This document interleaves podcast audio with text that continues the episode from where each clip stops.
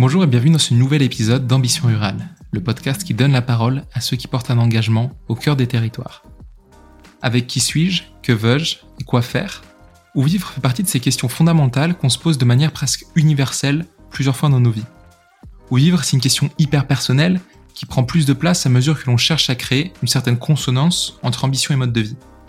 La question s'est complexifiée ces dernières années, avec de plus en plus de critères à prendre en compte, notamment en lien avec l'émergence de formes de travail plus libres et les conséquences du changement climatique. Aujourd'hui, je reçois François Lavessière. Il est géographe et a conçu avec son cabinet AlterMap une plateforme intitulée Où vivre, qui vise à trouver son lieu de vie idéal en fonction d'une large banque de critères. Nous revenons ensemble sur l'émergence de ce projet dans un contexte post-Covid et sur les implications très concrètes de cette plateforme sur ceux qui souhaitent changer de lieu ou simplement changer de vie. Bonne écoute. Bonjour François et merci d'avoir accepté ce, temps d'échange ensemble. Donc toi, tu as monté une, entreprise il y a une dizaine d'années qui s'appelle AlterMap et depuis 2020 euh, un autre un autre sous-projet qui s'appelle Où vivre. Et c'est euh, voilà à propos de ce projet qu'on discute aujourd'hui ensemble. Euh, en guise d'introduction, je te propose de présenter les grandes lignes de ton parcours, de qui tu es, et puis bah, de nous expliquer ce, beau projet qui est, qui est Où Vivre. Bonjour à toutes, bonjour à tous. Euh, merci Corentin. Donc, euh, je m'appelle François Lavessière, j'habite à Tours, et comme toi, j'ai grandi à la campagne. Hmm, plus exactement de l'autre côté de la diagonale du vide, presque en face, à l'ouest, dans un petit village en Charente, pas très loin du Périgord. Et à l'époque, dans ma jeunesse, il y a déjà un phénomène migratoire qui m'intéressait, que je trouvais vraiment exotique, c'était tous ces Anglais qui habitaient euh, dans nos campagnes. Et en grandissant au collège, au lycée, il y avait toujours des Anglais, j'avais des amis anglais, et je me demandais déjà pourquoi leurs parents étaient venus vivre ici. Alors plus tard, bien des années plus tard, euh, au début des années 2000, je me suis passionné pour ce phénomène. On était euh, dans la vague euh, du développement des lignes Ryanair qui ouvraient dans pas mal de petites villes, Angoulême, Bergerac, Poitiers, Limoges, je pense même qu'il y avait Sainte, bref des tout petits aéroports qui, qui devenaient, on racontait, la, grande banlieue de Londres. Et à, l'époque, il y avait de quoi déjà faire des, de la cartographie. Donc j'ai fait des, des, mes premières cartes en oursin, en interrogeant les Anglais à la sortie de l'avion pour leur demander d'où ils venaient et où ils allaient. Et euh, l'objectif, c'était, euh, dans le cadre de mes stages, euh, de d'aider à construire des, des politiques d'accueil. C'était assez intéressant. Et euh, ce qui était intéressant, c'est que ces Anglais, ils s'installaient complètement à contre-courant des phénomènes d'exode ruraux qu'on observait dans nos campagnes. ils s'implantaient exactement dans les zones qui se dépeuplaient le plus. Et alors, c'était des familles euh, de classe moyenne qui créaient des activités qui étaient euh, historiquement liées au, tourisme, mais aussi des, artisans, euh, couvreurs, plombiers, etc.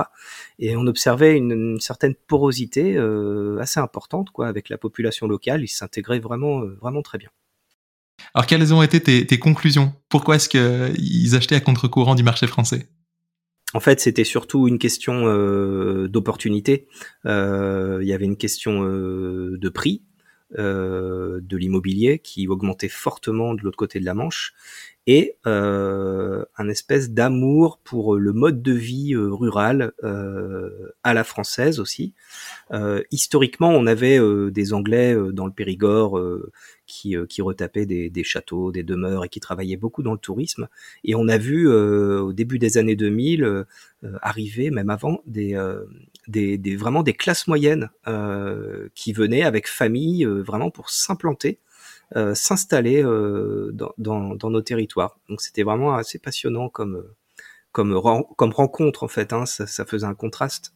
Alors ensuite, euh, j'ai continué à travailler sur la thématique des migrants euh, mais sur une autre, dans une autre dimension. J'étais dans une ONG basée à Paris et je travaillais sur euh, des euh, projets de développement par l'éducation, donc sur des terrains qui étaient beaucoup plus lointains, notamment les nomades tamashek dans le nord du Mali, les migrants haïtiens qui passent côté République dominicaine, les Yi People dans le Sichuan ou l'exode rural dans le nord de l'Inde, qui s'apparente plus à de l'esclavage, même pas moderne.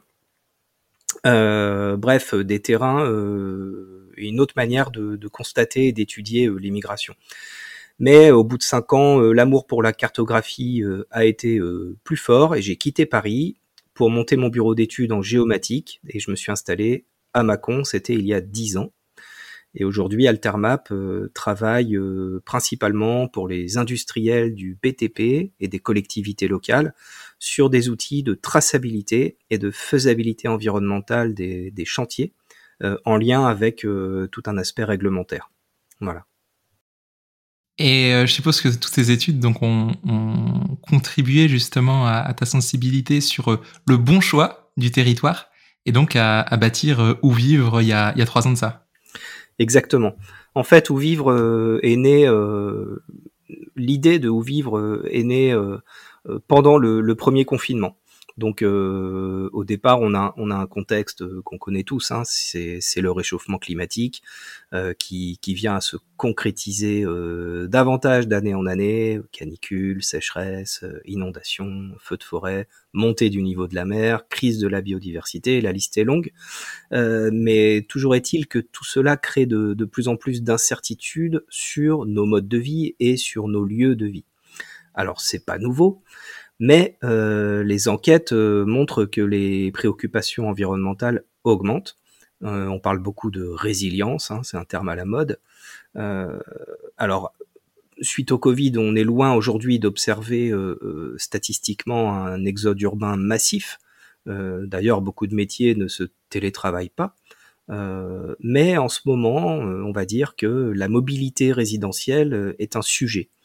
Euh, d'ailleurs, euh, les enquêtes d'opinion le montrent, euh, encore plus de la moitié des Parisiens souhaitent quitter Paris.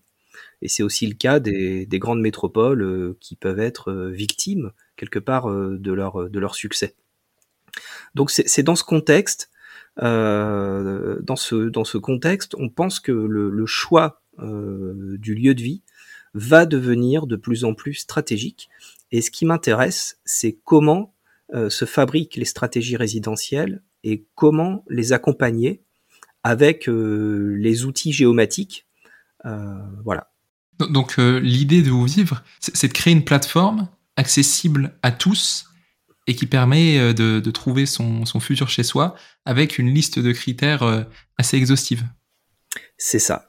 Le concept de Où Vivre, c'est de proposer au grand public une plateforme cartographique d'aide à la décision en stratégie résidentielle qui permet de gagner du temps, de s'ouvrir à des lieux impensés au départ et de sécuriser les opportunités. On l'a fait parce qu'on avait euh, une série d'opportunités à ce moment-là, en, 2020. On maîtrise les outils euh, de, web mapping, donc de cartographie en ligne interactive. Euh, il y a une maturité des données, notamment de l'open data, avec des données qui deviennent de plus en plus complètes, de plus en plus propres, comme on dit. On a euh, cette expertise euh, dans le traitement de la donnée, puisqu'on travaille avec des industriels sur des logiques euh, réglementaires, donc on a l'habitude de, de, fonctionner de manière professionnelle par rapport à la data. Et on avait la chance d'avoir un petit peu de temps, en plus de nos activités habituelles, pour développer euh, ce projet, qui au départ était un petit projet et qui a pris de l'ampleur euh, au fil du temps. est-ce que tu as une idée un petit peu des utilisateurs de, ta plateforme? Oui, alors euh, principalement, on va s'adresser à tous ceux qui ont un projet de mobilité. Il faut savoir qu'environ 10% des Français changent de domicile chaque année, ce qui représente déjà quelques millions potentiels. Et euh, ces gens qui, euh, qui ont un projet de mobilité, euh, ils passent beaucoup de temps à se renseigner, à chercher, à hésiter, à croiser eux-mêmes les critères, à visiter, et parfois malheureusement à se résigner puisque c'est très complexe, c'est très complexe et de plus en plus complexe. Il faut prendre en compte à la fois l'existant et l'avenir. Donc pour ces gens-là, on a mis en place trois choses. Un observatoire et deux outils. Donc l'observatoire, c'est une euh, cartographie euh, euh, avec des, des critères. Donc on a 120 critères qui sont actualisés, qui sont répartis en thématiques. Donc les thématiques sont les risques, les pollutions, l'environnement, le cadre de vie, les infrastructures, les services, l'emploi, l'immobilier, la vie sociale. Et tout l'enjeu de la, présentation de, cette, de cet outil, c'est d'avoir une vision à la fois macro et micro-locale. On va pouvoir, en zoomant, euh, accéder à une information qui va être euh, paramétrée pour être la plus euh, visuelle possible, la plus compréhensible possible sur ces deux échelles. Au niveau des deux outils, on a un premier outil qui, alors celui qui est celui qui a le plus de succès pour l'instant, c'est un outil qui permet de dessiner sa France en compilant soi-même ses critères. Je pars d'une carte de France entière, donc toute verte, et je coche mes critères. Par exemple, je veux conserver euh, les endroits qui sont à moins de 15 minutes d'une gare à vélo et en même temps à plus de 10 km d'une usine Céveso seuil haut de type euh, Lubrizol, puisque tout le monde connaît, et en même temps hors d'une zone inondable, et en même temps à moins de 15 minutes à pied d'une boulangerie, etc., etc. Ce qui permet de voir apparaître toutes les zones compatibles avec ses souhaits et de gagner du temps. L'autre outil, c'est celui qui permet de se projeter autour d'un bien. C'est-à-dire, j'ai, je visite un bien immobilier ou j'ai une idée sur une parcelle ou je m'intéresse à un endroit précis.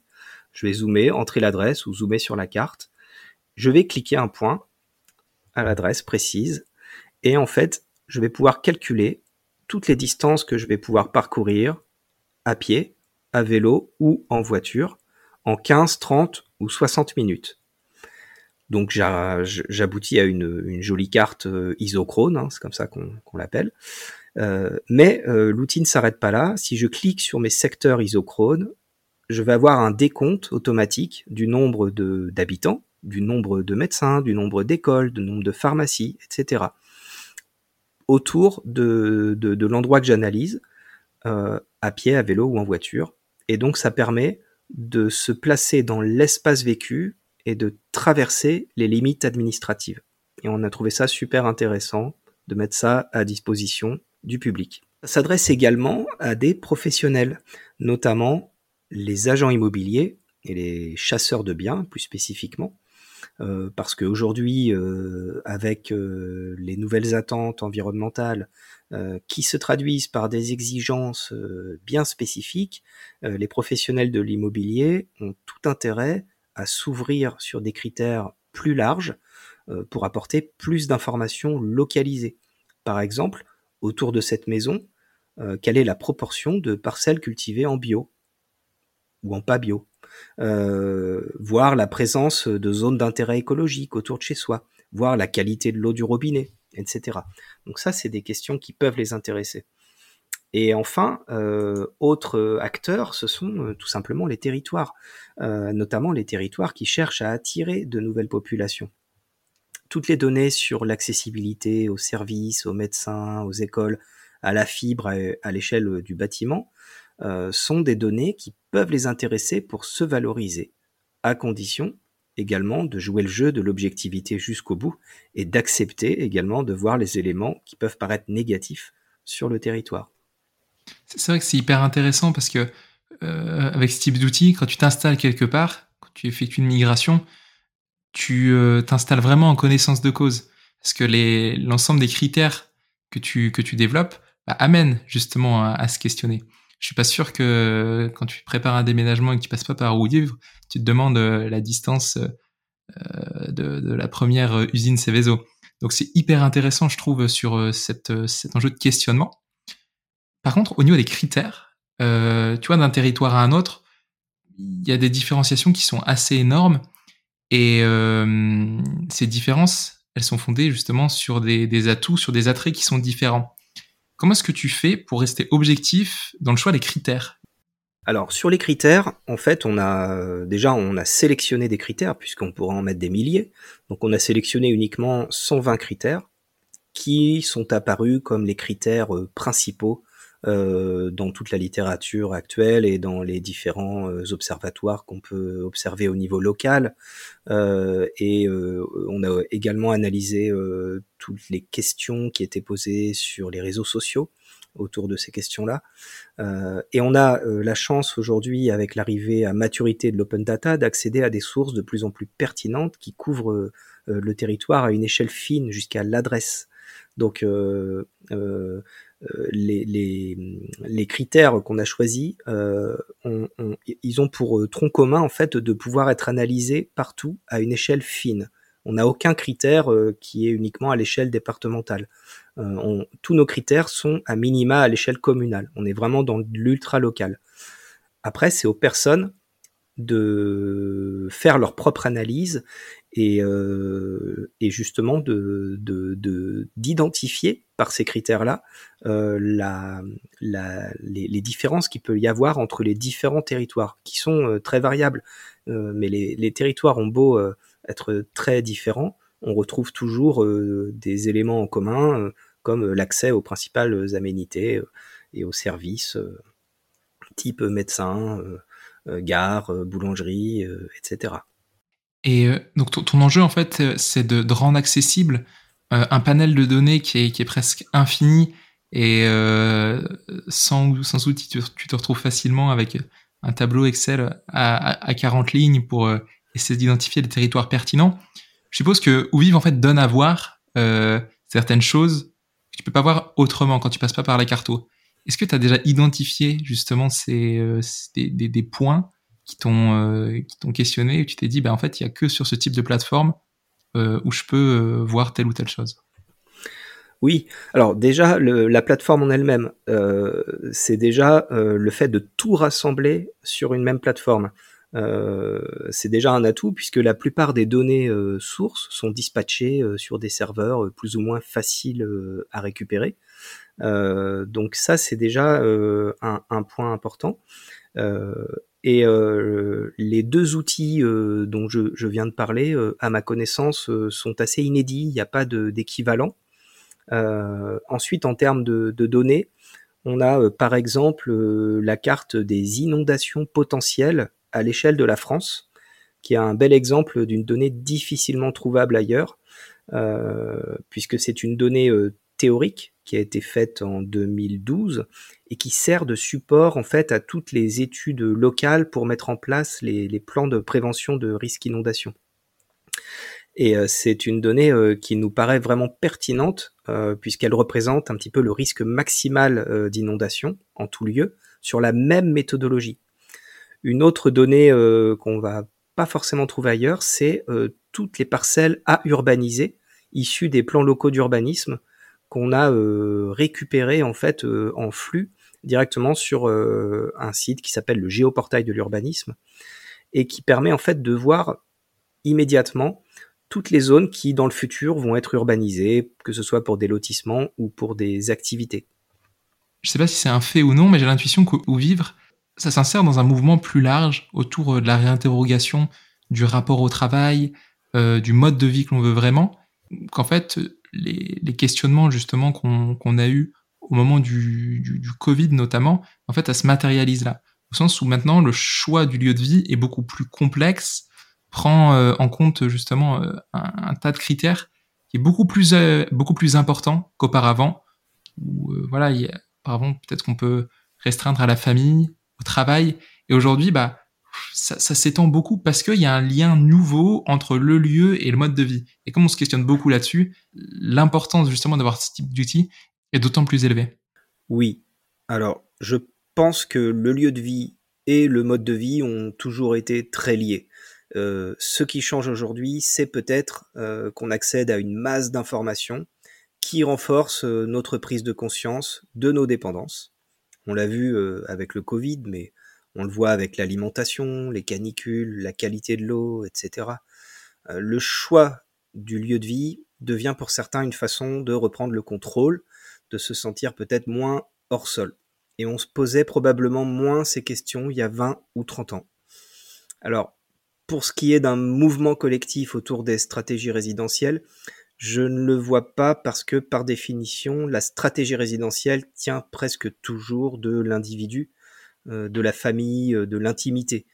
Euh, en revanche, il y a bien un marché du où vivre qui est historiquement occupé par les acteurs de l'immobilier, les promoteurs, mais aussi les territoires qui développent des politiques d'attractivité. Et là, on voit que pour répondre aux nouvelles exigences sociétales, ces acteurs font des efforts, mais sont confrontés à des limites fondamentales, c'est-à-dire qu'ils ont quelque chose à vendre et ils n'ont pas d'intérêt à pousser l'objectivité au bout. Alors que nous, c'est exactement ce qu'on fait. En fait, notre ambition, c'est de répondre à des besoins individuels. C'est assumé, on n'a ni maison ni territoire à vendre. Ceci dit, on peut anticiper des conséquences peut-être collectives à l'utilisation de ce type de plateforme. Euh, par exemple, euh, une personne qui aura bien décortiqué le secteur sur où vivre avant d'acheter, va développer une connaissance locale sur pas mal d'enjeux, notamment environnementaux. Peut-être que son comportement, son engagement local sera enrichi par cette connaissance. Peut-être que euh, dans un contexte de, radicalisation des discours, des postures, euh, certains parlent même de, défiance sociale généralisée, peut-être que dans ce contexte, l'information objective, locale, neutre, comparable, pourra apporter des réponses collectives. Ok. Donc oui, l'enjeu de la plateforme, c'est de servir euh, bah, finalement aux recherches, aux recherches plus individuelles. Est-ce que tu, remarques, peut-être, je ne sais pas si tu as des données justement sur les différentes recherches, des, critères qui reviennent un petit peu plus souvent que les autres? Je pense par exemple aux, critères qui sont liés à, la résilience des territoires euh, dans un contexte de changement climatique. Oui, alors ce qui revient souvent, ce sont euh, les risques, euh, notamment les, risques en fait liés à, la montée du niveau de la mer et aux inondations. alors c'est cyclique, hein, on a peu de mémoire. Euh, euh, les périodes où on connaît des catastrophes, euh, on va avoir une recrudescence de l'intérêt pour ces sujets-là, y compris pour toutes les zones d'incendie, les zones pendant les sécheresses et les données sur les retraits gonflements des argiles. Quand on a une catastrophe technologique, ça va être les données sur les, zones, les sites Céveso, etc.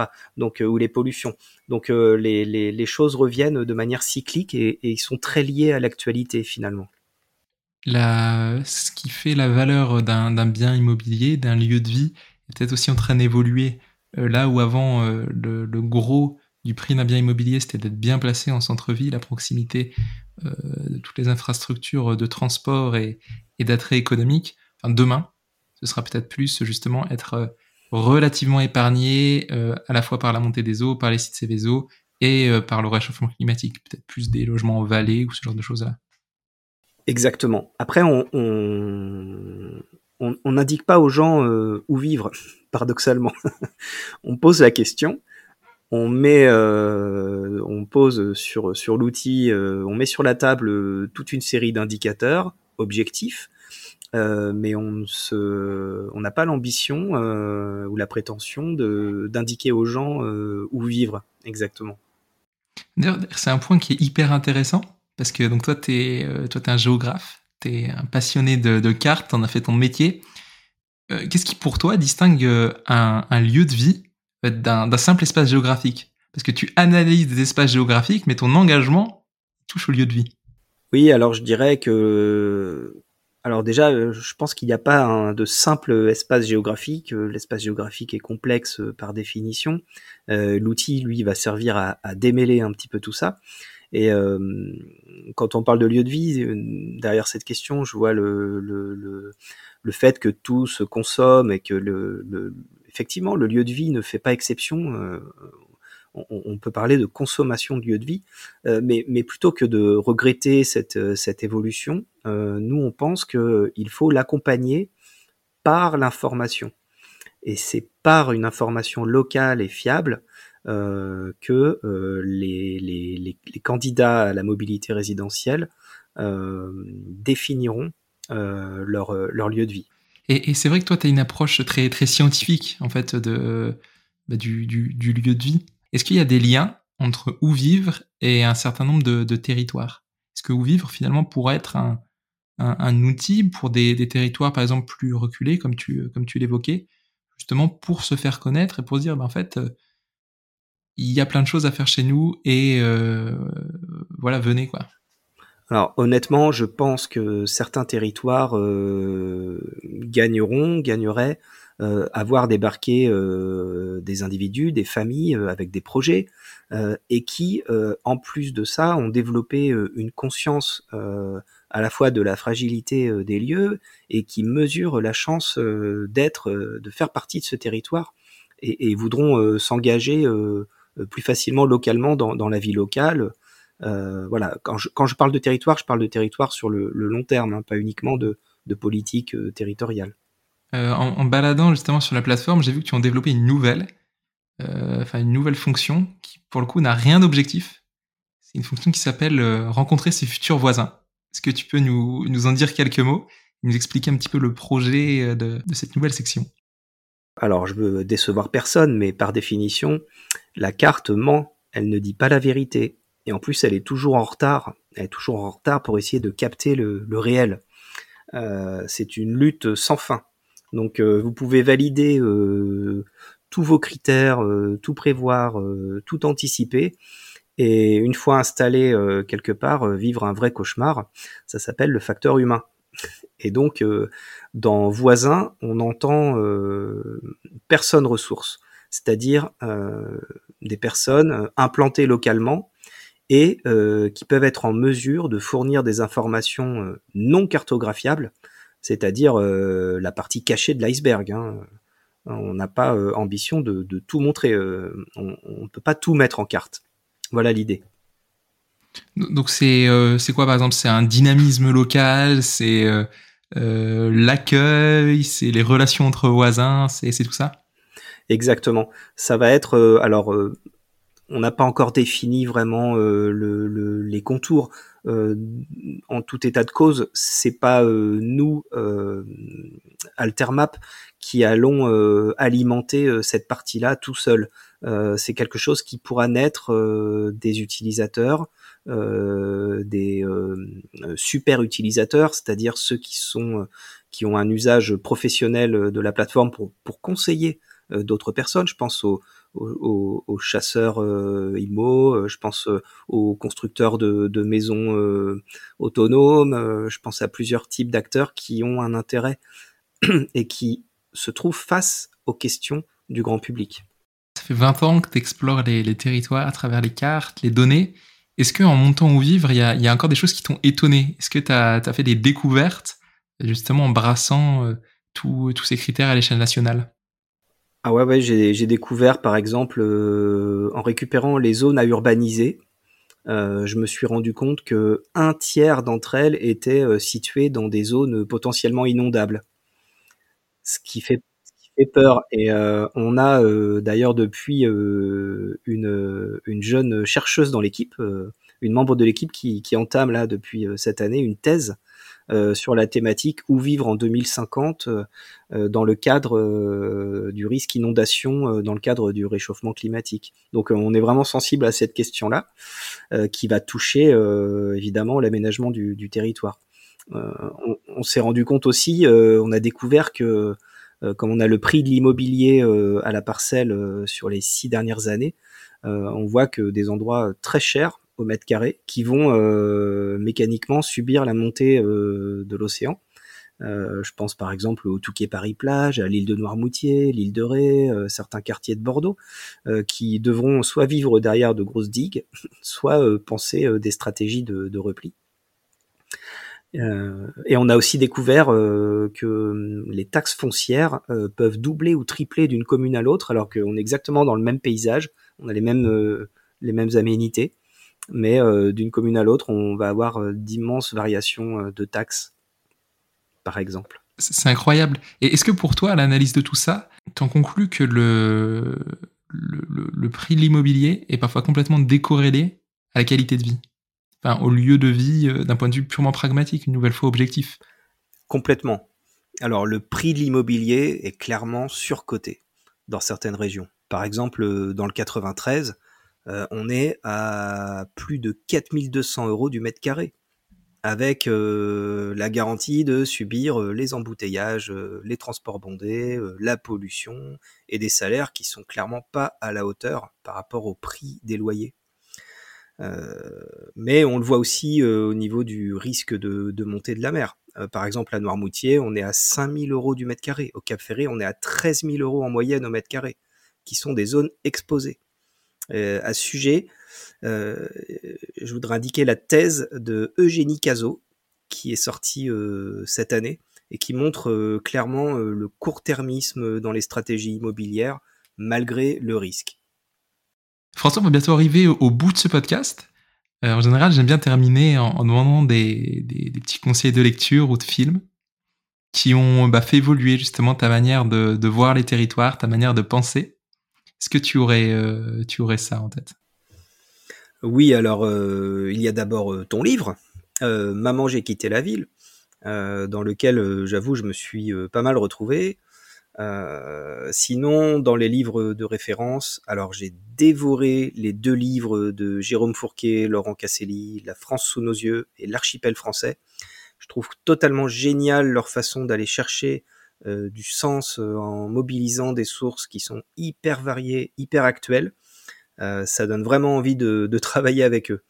Euh, j'ai beaucoup appris aussi en lisant le livre de Valérie Joussaume qui s'appelle Plouk Pride. C'est un énorme travail qui fait une analyse historique et complète des problématiques du monde rural.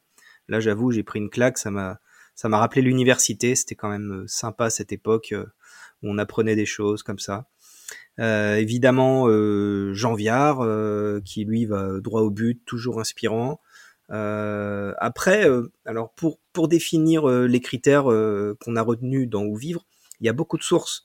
D'abord, les réseaux sociaux. En regardant tout simplement les commentaires, les questions qui sont posées sur les sujets de la localisation, il y a des groupes Facebook pour quitter Paris, etc., qui sont super, qui sont des sources d'inspiration. Il y a aussi des choses intéressantes dans le mouvement survivaliste. Alors au-delà des, clichés sur les couteaux, les bunkers, euh, c'est euh, avant tout des réflexions euh, sur l'effondrement, comment se protéger individuellement.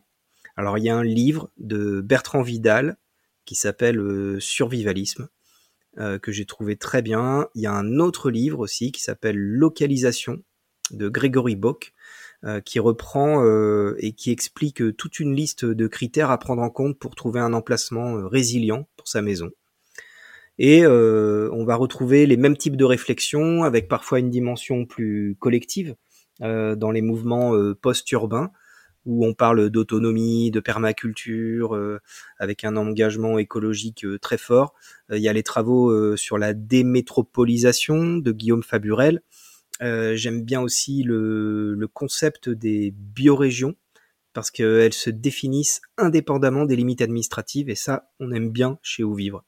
Bref, euh, voilà pour la sélection euh, très réduite euh, de, ce que je pourrais recommander. Hyper intéressant.